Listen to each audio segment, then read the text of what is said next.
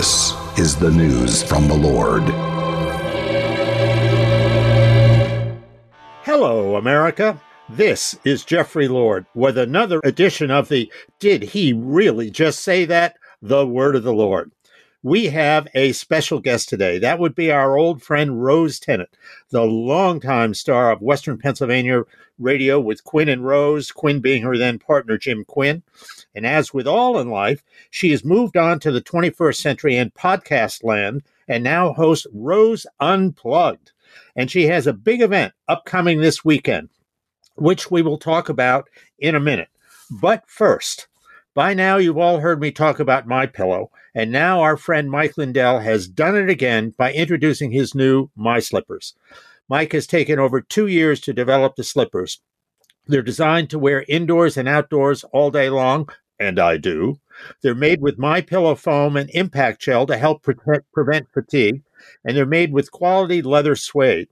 For a limited time, Mike is offering 40% off his new My Slippers. The My Slippers are so comfortable that you will want to get some for the whole family. So go to mypillow.com and click on the radio listeners square and use promo code Jeff. You will also get deep discounts on all My Pillow products, including the Giza Dream bed sheets, which are fabulous, the My Pillow mattress topper, and My Pillow towel sets or call 800 606 1043 and use promo code Jeff. Now, to borrow from the old Tonight Show, here's Rose. Hi, Hello, Rose Tennent. Hi, sweetie. How How are are, you? you? I love when you say my old friend. I'm like, do we mean old in age or Eternity. okay, eternity? Okay, because we okay, because I don't age. Just so you know. I, I, I think we knew each other before we came out of the womb. I there don't you know. go. you know. There you go. Well, you know what? And it's been such a joy to get to know you. And um, we just uh, we have so much fun everywhere we go. And uh, there's been a lot of exciting things that we've been involved in too. That is right. So, Rose, this Saturday night, there is something big going on in Roseland. Tell us about it. Yeah, it's the DeploraBall. I have one every year. It started the very first year that Trump was inaugurated. And you remember that we were all called deplorables by Hillary Clinton, anyone that supported Donald Trump. And I thought, you know what? I'm going to play with that word deplorable. I get, I mean, I fill out the, the venue every year. I mean, I, Yes, I sell do. it out, right? You've been there a couple of times Yes. And it's just a lot of fun. And we just we just come together a lot of people that are like-minded and and they i think they look forward to it because they are with at least 300 people that are like-minded you know? And uh, it's always a good time. And you'll be speaking this time. Along with who? linda. Our everybody wants to meet linda. You know everybody Exactly. goes, i want to meet that linda because she's a hoot. She really is from Linda Canada. being the famous Linda McLaughlin of Sean Hannity radio fame. yeah they don't care that you and i are going to be there this year they just want to see linda That's right. linda Is Linda going to be there? Is Linda going to be there? well, this will be uh, this will be good, and and uh, Lord knows, as it were, Oh, there's yeah. nothing to talk about. so let's start, Rose. Uh, this past weekend, you and I had the privilege, uh, along with our friend John Gizzi from Newsmax, uh, of moderating uh, the U.S. Senate debate at the Pennsylvania Leadership Conference. Um, let, let us know your thoughts on on what you saw and transpired. All the all the candidates, save Dave McCormick, showed up. right Um, what did you think? Well, I was disappointed that Dave McCormick didn't show up. I really felt like that was the place to be, that we all needed to hear from him. I look, we had almost just short of a thousand people at um, the en- entire event in Harrisburg. I was really impressed with all of the candidates. I'll be honest with you. I was. Um, I think that uh, many of them stood out in my mind. Uh, I am I allowed to say who I like?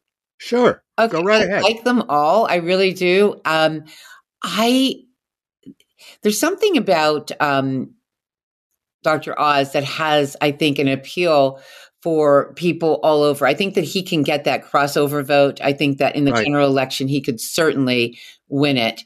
And but at first, I thought, you know, but does he really have a good handle on the policies, um, what he would do, what he needs, what needs to be done? And I really feel that he does.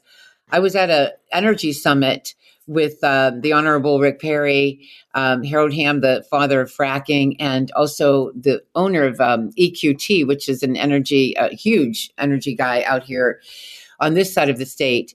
And um, when they were talking about Dr. Oz, and Oz was there, and they talked about energy and how important it is because Jeffrey, we are living on a gold mine. Yes, we are, and, and and and they made it so exciting. The idea that we could actually not only prevent something like this, what's happening right now, being dependent upon Russia, of all places, um, for uh, much of our energy, when we could, in fact, produce not only our own, but we can produce for other countries so that they are no longer dependent on places like Russia. So it was a very exciting um, event. But in the end, the Honorable Rick Perry said, you know, this guy here is like Trump. And he was talking about Dr. Oz. He said he is a quick study, and he really is. I mean, you, you talk to him about different issues. He's a smart guy, Jeffrey.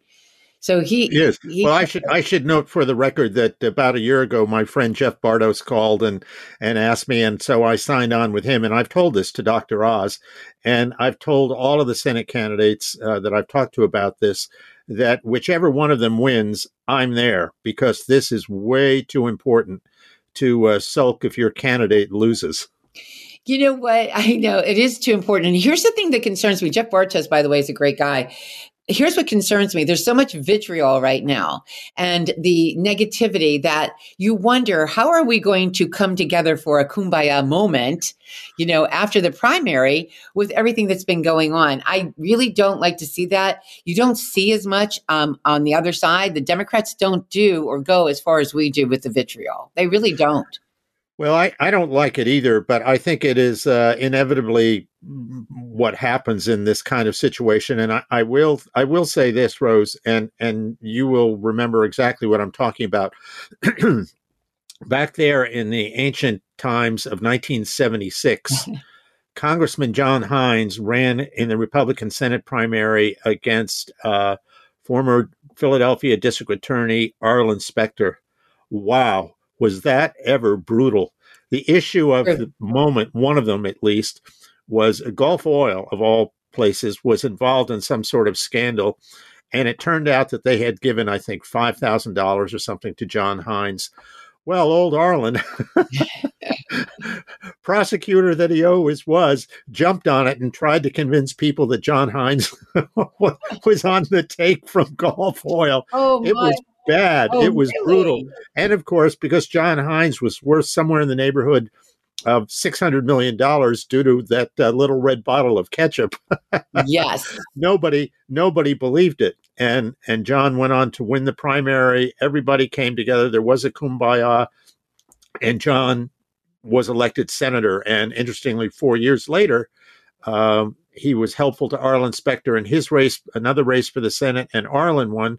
And interestingly, turned out to be the longest serving senator in all of Pennsylvania history, which I find amazing. He served yes. five six year terms. Wow. Uh, it was incredible. And, and our old friend John, alas, lost his life in a plane crash when I think he was 52, you know, very, very sad. But my, my point is that this kind of bitterness can be overcome and in, and in this case it needs to it must be overcome because at the end of the day whoever wins this has got to be seated in that united states senate come Indeed. january of next year we need to have a senate majority we need to get this country back on track you know, and you're absolutely right about that. This election is ours to win, too. I always believe that. Having traveled the state um, for Trump victory, um, during the last campaign, I talked to people, I talked to small business owners, Democrats across the state, the Amish. There were so many people that um, didn't want to vote or for a Republican ever and decided they were voting Republican because of everything that we've gone through in the state, particularly under Wolf. And so I think there was a, this wave of just discussed with the Democratic Party. They wanted to move on. They wanted to see some change, some positive change, and they believed that the Republicans could give them that. I think after having come through everything we did in this state, um, so many businesses were devastated. Many are struggling to even stay uh, open right now. And of course, now we're hit with inflation. But I think that we are we are just ripe. We are ready for Republican leadership. So it has to be the right person though, because we've got to, I mean, in the end, I always look at things, Jeffrey, in terms of how do we win the general election? And somebody right. might not, you know, check off all the boxes for you, but you we have got to win this general election. There's no two ways about it. And, you know, I remember and you probably experienced this too. I actually came out for Trump before the primaries. And I had I'm an evangelical Christian, so I had evangelicals approach me and say, How dare you not vote for Ted Cruz? He's the only evangelical Christian on there. How dare you not vote for um, uh, just a true blue Republican, Mitt Romney? How dare you not vote conservative? And I was attacked from so many different directions because I believed, here's the thing I believed that Donald Trump could win the general election. Right. And a part of it is the celebrity factor. Everybody knew who Donald Trump was. And there were a lot of people that just really were fascinated by him, liked him on some level, um, and they voted for him because of his name, because he was Donald Trump. I really believe, after having seen what I did um, when I've been around uh, someone like, say, Dr. Oz, where I see people who I know are Democrats still want their picture taken with him. They say they went like this. I saw women go, I love you. And they're Democrats. So right. I think that when we go into this, we can't be emotional. It can't be sensational. We have to go into this thinking, who is going to win the general election? And, you know, I took a lot of knocks because I believed Donald Trump could do it in 2016. Well, I will, I will say this, having worked for an actor named Ronald Reagan. Yes. Um, right. If, if there's one thing I learned, it is that in our modern day world of media, uh, somebody who is in that world to begin with and is a household name um, has a, an instant advantage over other competitors. And one of the things that I said to Dr. Oz when I first met him um, a, a couple months ago was that one of the things Ronald Reagan had to overcome when he first ran for governor of California back there in 1966 was that everybody thought of him as an actor, of course, because that's what he was. And he had to convince people that he really was a serious candidate for governor of California and could really do the job. And and he did do it. He was, uh, and I told, I think I told Dr. Oz this story that that uh, Ronald Reagan got an assist from his opponent, who was then incumbent Democratic Governor Pat Brown, the father of later Governor Jerry Brown. And Pat Brown, who was a lifelong Democrat, he was two term Attorney General of California, two term governor at that point. He ran a he ran a television commercial looking the camera in the eye and said, Ronald Reagan is an actor. Pause beat. And you know who shot Lincoln, don't you? oh my God. Seriously. Seriously.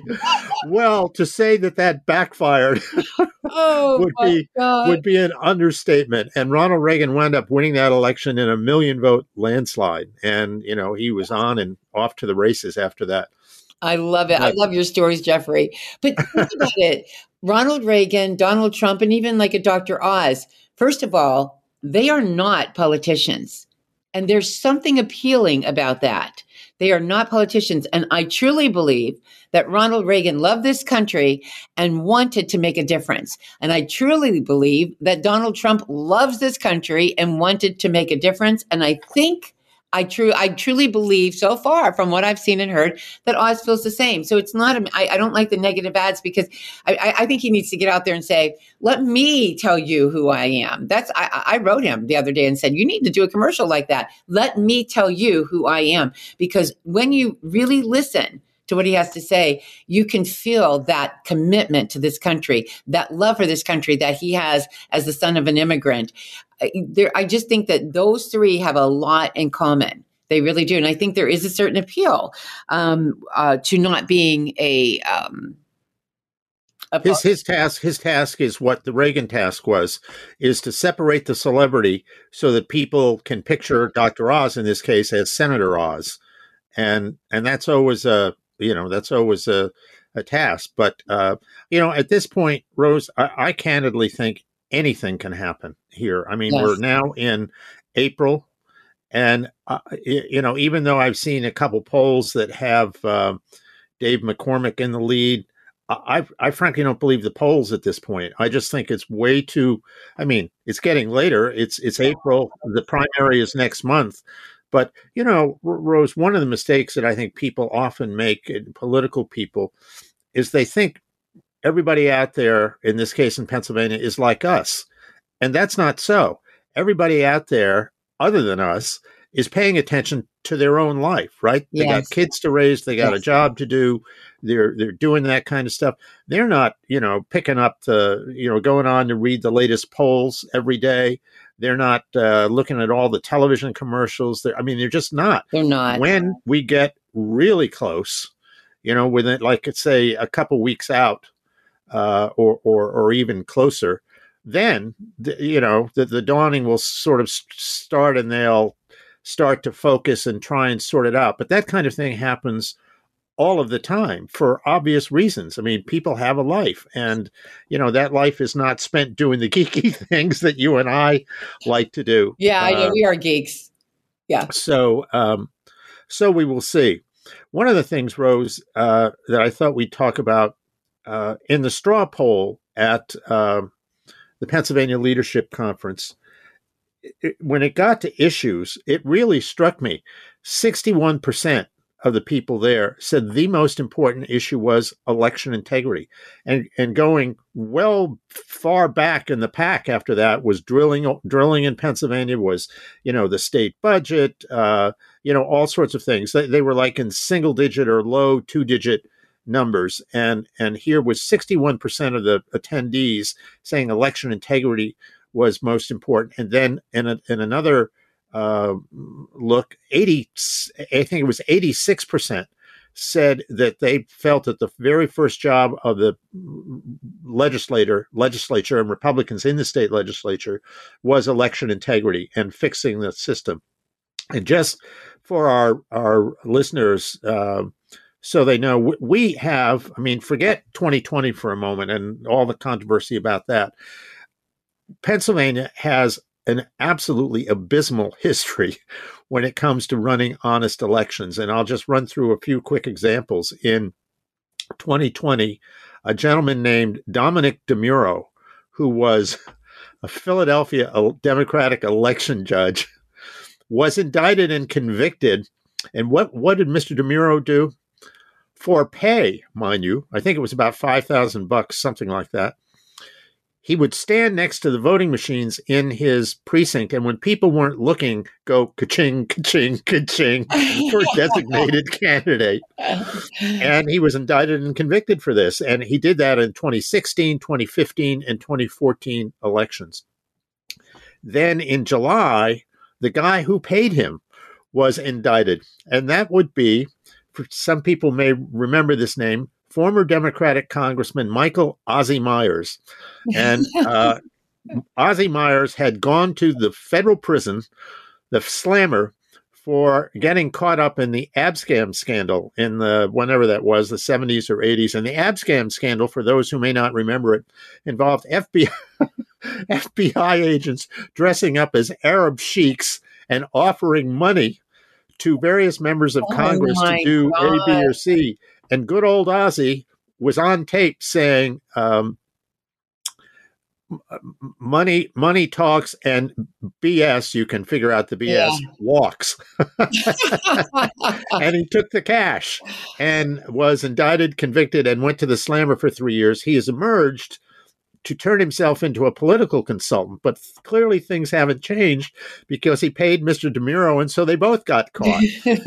So uh, before that, in 2012, the Philadelphia Inquirer ran a, a big story after the Obama Romney election that in 58 voting divisions in Philadelphia, Mitt Romney got exactly zero votes.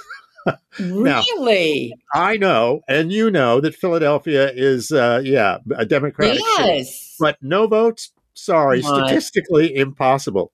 then in 2008, I covered a press conference at the state capitol with retired Supreme Court Justice, I think it was Sandra Newman, uh, Dauphin County District Attorney, that's Harrisburg, uh, Ed Marsico and then Republican chair, uh, state chair Rob Gleason. And they had all this evidence. If you remember the name Acorn, you, oh, all, yes. all of those, right? They've gone out of existence here. Yes. Uh, but uh, they were uh, registering voters, and I put registering in quotes. And so these three people at their press conference produced chapter and verse, uh, page after page after page. I, I wrote an article for the American Spectator at the time called Stealing Pennsylvania. And it was all about how they had, uh, among other things, um, registered quote unquote 57,000 some odd people uh, for which they had supplied the signatures and and addresses.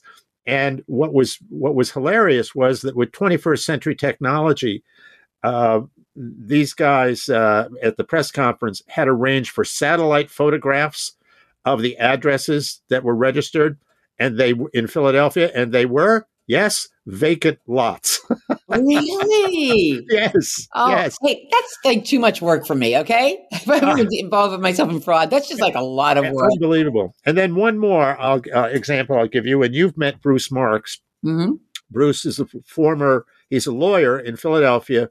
He's a former, uh, he was a former aide to Senator Specter.